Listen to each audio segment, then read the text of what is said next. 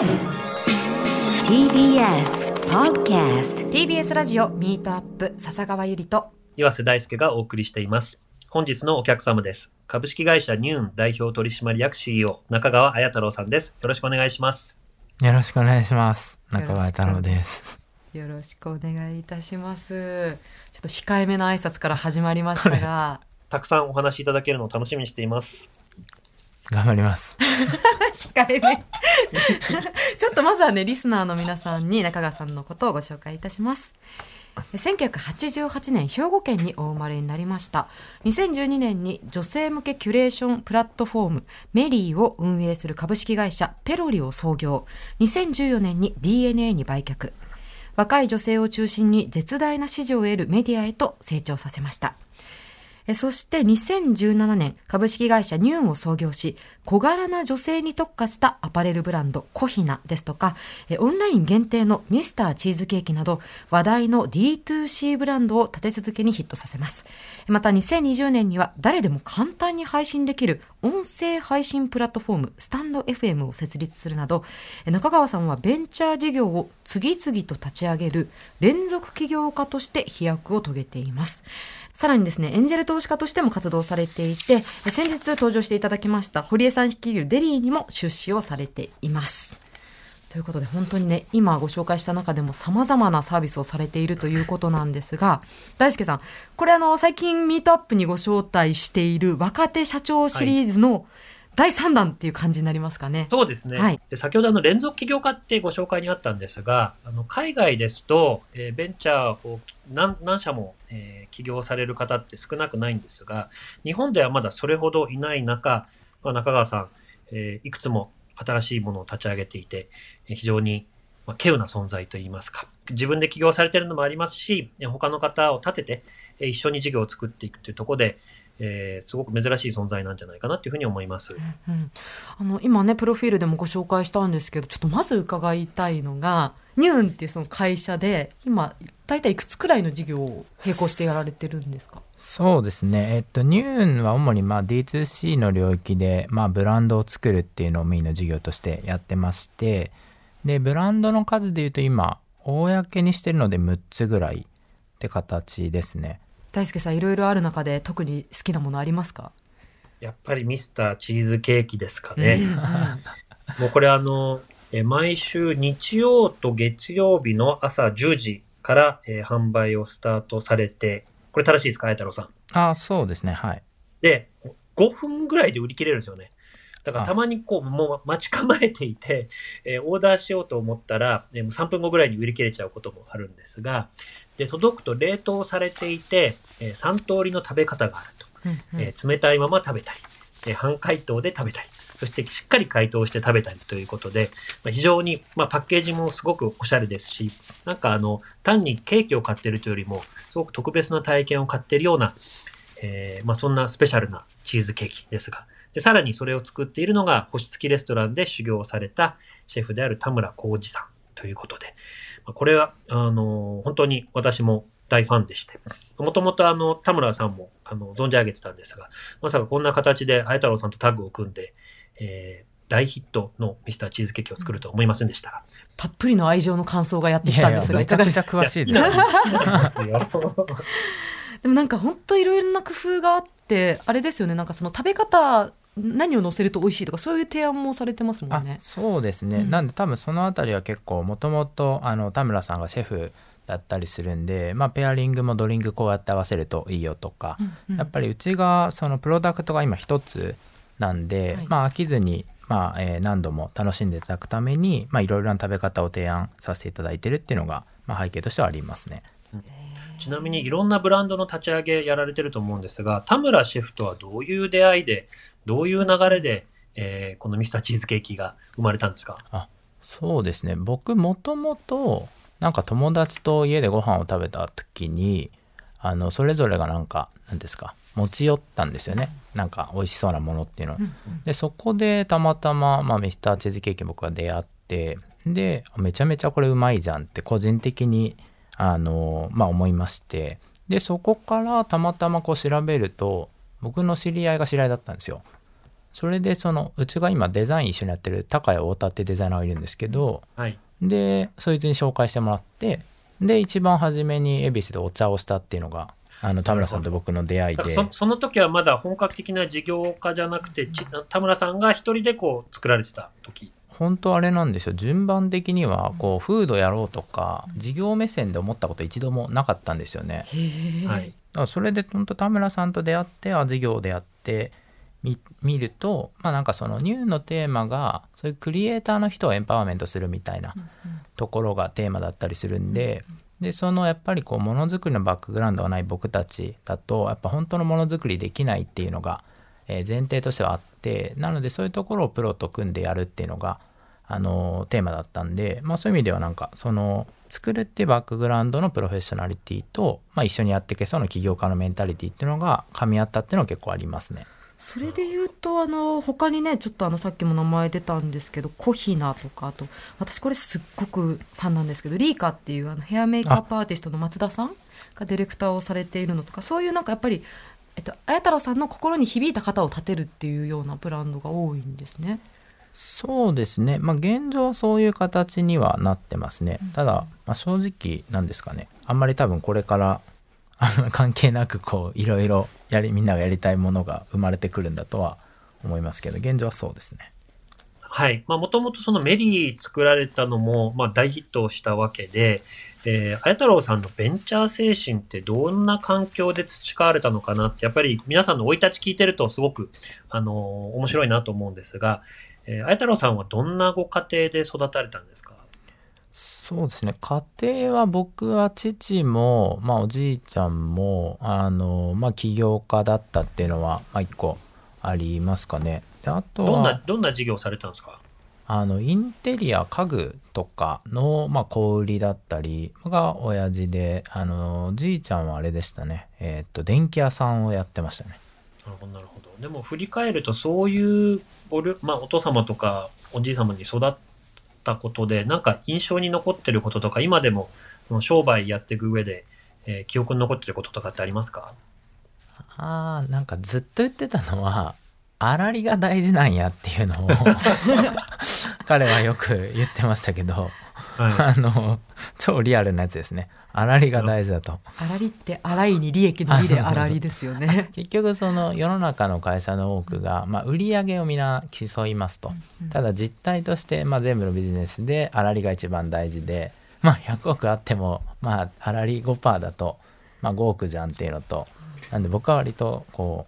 うなんですか。多分今のベンチャーってこうちゃんと資金調達をして J カーブを掘って、まあ、5年10年でまあ時価総額を最大化するなり、まあ、あの中長期の成長が大事だと。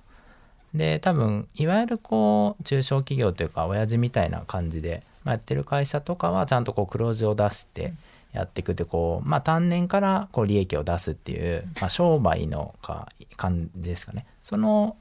なんかバランスを取るというか、ハイブリッドの感じはなんかバックグラウンドから来てるかもしれないですね。なるほど。大変興味深いです。あの、J カーブっていうのは最初赤字を続けてでも事業を大きくさせていくっていうのが、まあ、ベンチャー企業よくやることなんですけど、あの、おっしゃってた通りで、やっぱり、その、リアルなビジネス営んでる方の方が、そのキャッシュフローだとかも体で分かってますし、やっぱりちゃんとした価値を作るっていうことに集中されてるので、まあ、今、綾太郎さんが手掛けられているいろんな、まあ、ほとんどリアルな事業ですよね。ねなので、その辺もつながってるのかなっていうふうに思いました。さてでも今の事業全部こうインターネットが関わりがあるということでインターネットに興味を持ったのも早い段階だったんですか？僕はそんなに多分早い方ではなくて大学1年ぐらいの時が多分ミクシーとかがあのすごい広がっていて、でその多分年の終わりぐらいからツイッターとかをやりだしたとかそれぐらいですかねそのなんで幼少期からプログラミング書いてたとか、そういうタイプじゃないんですよね。大学時代も結構いろいろやってたんですよね。そうですね大学の時にそのなんか一番初めフリーペーパーとかすごい流行ってたタイミングで、はい、流行ってましたね。でそれを僕も大学1年の時になんか作っ自分で立ち上げて作ってみて、でそこからこう紙の媒体で情報発信するの楽しいんだけど限界あるなっていう風になって、でそれがなんかみんなが集まるコンテストとかやると面白いんじゃないかっていうのでそういうイベントをなんかやってたんですよね。なるほど。大輔さん私綾太郎さんと同じ世代なんですけど本当大学時代なんかフリーペーパーがやたら勃発してていろんなところで なんかそういう時代だったんですかね。ですねなんか多分当時まだウェウェブサイトを作れる人とかめちゃくちゃ少なくってで何かこう情報発信したい人はまだこう紙でメディアを作るみたいなタイミングだったんですよね。うん学生ながらにね営業活動したりすす。る時代でしたね。えでそのーでもそんな大学生だった綾太郎さんが人生のターニングポイントを迎えることになるということで、それが一通のツイッターのダイレクトメッセージだったそうなんですが、うん。これ誰から来たどんなメッセージだったんですか？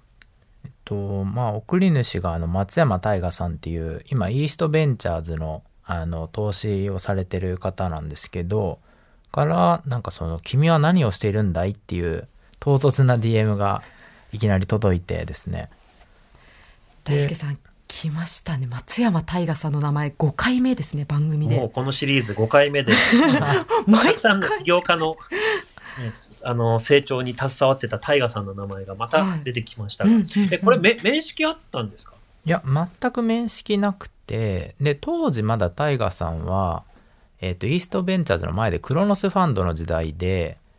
でプロフィールも白紙だったんですよ。なのでで虎のアイコンなんで僕も僕もフォローはしてるけどもう知らない人みたいなでも投資家さんっていう認識はあったんですか？それもなくて DM が来てからその僕当時大学12年とかだったんで、はい。まず投資家っていうのもよく分かんないし、うんうん。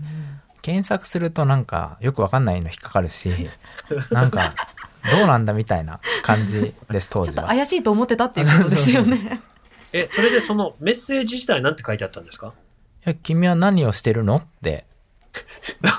何をしてるのっていうのは、えっ、と、どんな事業を作ってるのっていう意味なのかあ、今何してんのっていう、多分ナンパみたいな感じなんですか？両方あって多分僕当時の大学生なりに今でこそちょっと変わりますけどテッククランチを英訳してそのまま読んでたりとかどどういうことですか？テッククランチってすごい IT 系の人がみんな見てるメディアがあったんですよ。うん。で当時本当にみんな見ていて、でそれって5本に1本か10本に1本ぐらいしか日本語の記事にならないんですね。で一番みんなが気になってるのってそのまま英語でやっぱり見てる人が、まあ、多くってで僕は当時そういうのを見たりしてそういうのツイートしたりあとタイガさんの名言をボットっぽくあのファボしまくってたんですよ。ででタイガさん曰くめちゃくちゃファボしてくるやついるなと思って まあ僕のことを認知してたのと学生なりに博識そうなツイートをしているから、なんかまあ多分こう会社をやってんのかお前はただの学生なのかなんか何なんだいみたいな感じなんだと思うんですけど多分。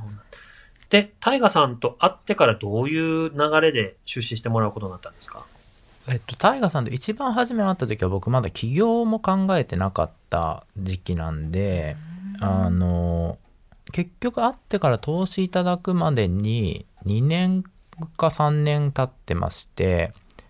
で会ってすぐは逆に僕タイガさんじゃない別の人が投資をした会社の創業メンバーでアトコレっていう会社にジョインしたんですよ。はい。でそれがクラウドワークスの今あの役員やってる成田修造っていう、まあ、はい。人間と、今まあ YouTube とかでいろんなまあメディアに出てるあの石田健っていう石健 TV ってやつがいるんですけど、ええ。まあ、その2人と会社を作ってでその会社が1年ちょっとぐらいですぐ失敗したんですよね。はい。でその後にタイガさんにもう一回やるんでお金投資してくんないですかって会いに行ったっていう。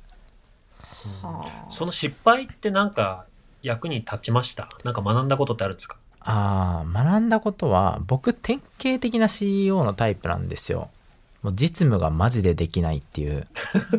それは、えっと、意思決定をする役割ってことですか？あまあそうですね。いいように言うとそうなんですけど、うん。あの当時まだ学生で役割分担とかよく分かってなくて僕は実務ができないのに働いたことがないから仕事ができると勘違いしてたんですよ。で成田は間違いなく仕事ができたんですけど、どちらかというとまあ僕の方が、まあ、典型的なこう起業家っぽいタイプで、うんうんまあ、成田が、まあ、実行力もめちゃくちゃあって、まあ、全部できるんですけど、まあ、どっちかとそういうこうバランスだったんですよね。でそれが逆転させててどうしようもなかったですね。でも、成田さんね、その後、あれ20代でクラウドワークスの社長になってましたっけ？あ、えっ、と、副社長ですね長に。まあそういう意味で言うと、まあ一緒にやってたメンバーはみんなそれなりにこう、形になってというかそう、そう。と考えると、やっぱり最高のチームでやってたはずなのに、役割分担間違えるとうまくいかない全然ダメっていう。大事ですね。うーんであの松山大河さんのその資金を援助してくださいって2回目言いに行ったってことですけどでもあのよくよく考えてみたらお父様とかおじいちゃま起業家でいらっしゃったのでそういうなんかアドバイスとかって受けたりしたんですか？そうですね当時僕まだ大学に在学中だったりしてでこれから一応就職どうすんのみたいな話になった時に、まあ、このままあのこの大河さんって人からお金を、まあ、出資してもらって会社やると思うんだよねって言うと言った時にそもそもそんなお前みたいなよくわかんないやつにお金を出してもらえるということがおかしいみたいな。でそもそもお前はなんかどっか一回働いて修行でもしとけみたいな感じのアドバイスを始めされて。うんただ僕がその就職とはできるはずもなかったんでえーあの明らかに単位的に卒業できないことはほぼ確定してたんではあだからもういやいやもう一択でしょみたいな。でなんかそのまあそのなんですか若い人に知らない人が投資してくれるってまあ普通に考えるとめちゃくちゃ怪しいんで 確かにちょっと怖いかも。で今でこそ当たり前ですけど当時まだ全然そんな感じでもなかったんで、うんそれでこう普通にそこから一回断絶があって「お前は騙されてんだ」みたいな感じで2年ぐらい連絡取れなくなりましたね親父とへえじゃあ結構お怒りになったんですねお父様。僕がその時結構な暴言を吐いてこう何ですかなってたんで「あのお前はもう全然分かってないね」みたいな感じで なるほど。それで、ペロリという会社を立ち上げられたということで。これ最初からもうビジネスモデル決まってたんですか？いやこの時は本当僕もう来月の家賃払えないから会社作らざるを得ないぐらいあのどうしようもない状態だったんでプランとかもほぼ、まあ、一応ああるにはあったんですけど、まあ、プランだけって感じでこういうのやるんでって言いに行ったって感じで。で当時はこういわゆるリクルートが昔あったアテンドとか、まあえーイベントブライトってオンラインチケッティングの、まあ、イベント管理システムみたいな、まあ、事業プランで、まあ、これからこうそういうのが来んだろうみたいな感じでそれでおあのお金出してもらいましたね。それで滑り出して結構すぐにピンチが来たっていう。まあそうですね、はいその初めの資金があの正確に言うとそのタイガーさんとアンリさんっていうまああの2人に初めシード資金をあの投資いただいたんですけど数百万って、まあ、いくら学生とはいえ会社やってるともう本当もうすぐなくなるんで、あのそれまでに黒字にしてないといけないっていうのでなんで一番お金なくなった時はこう2万円ぐらいにまで会社の残高がなくなってしびれあますれみたいな。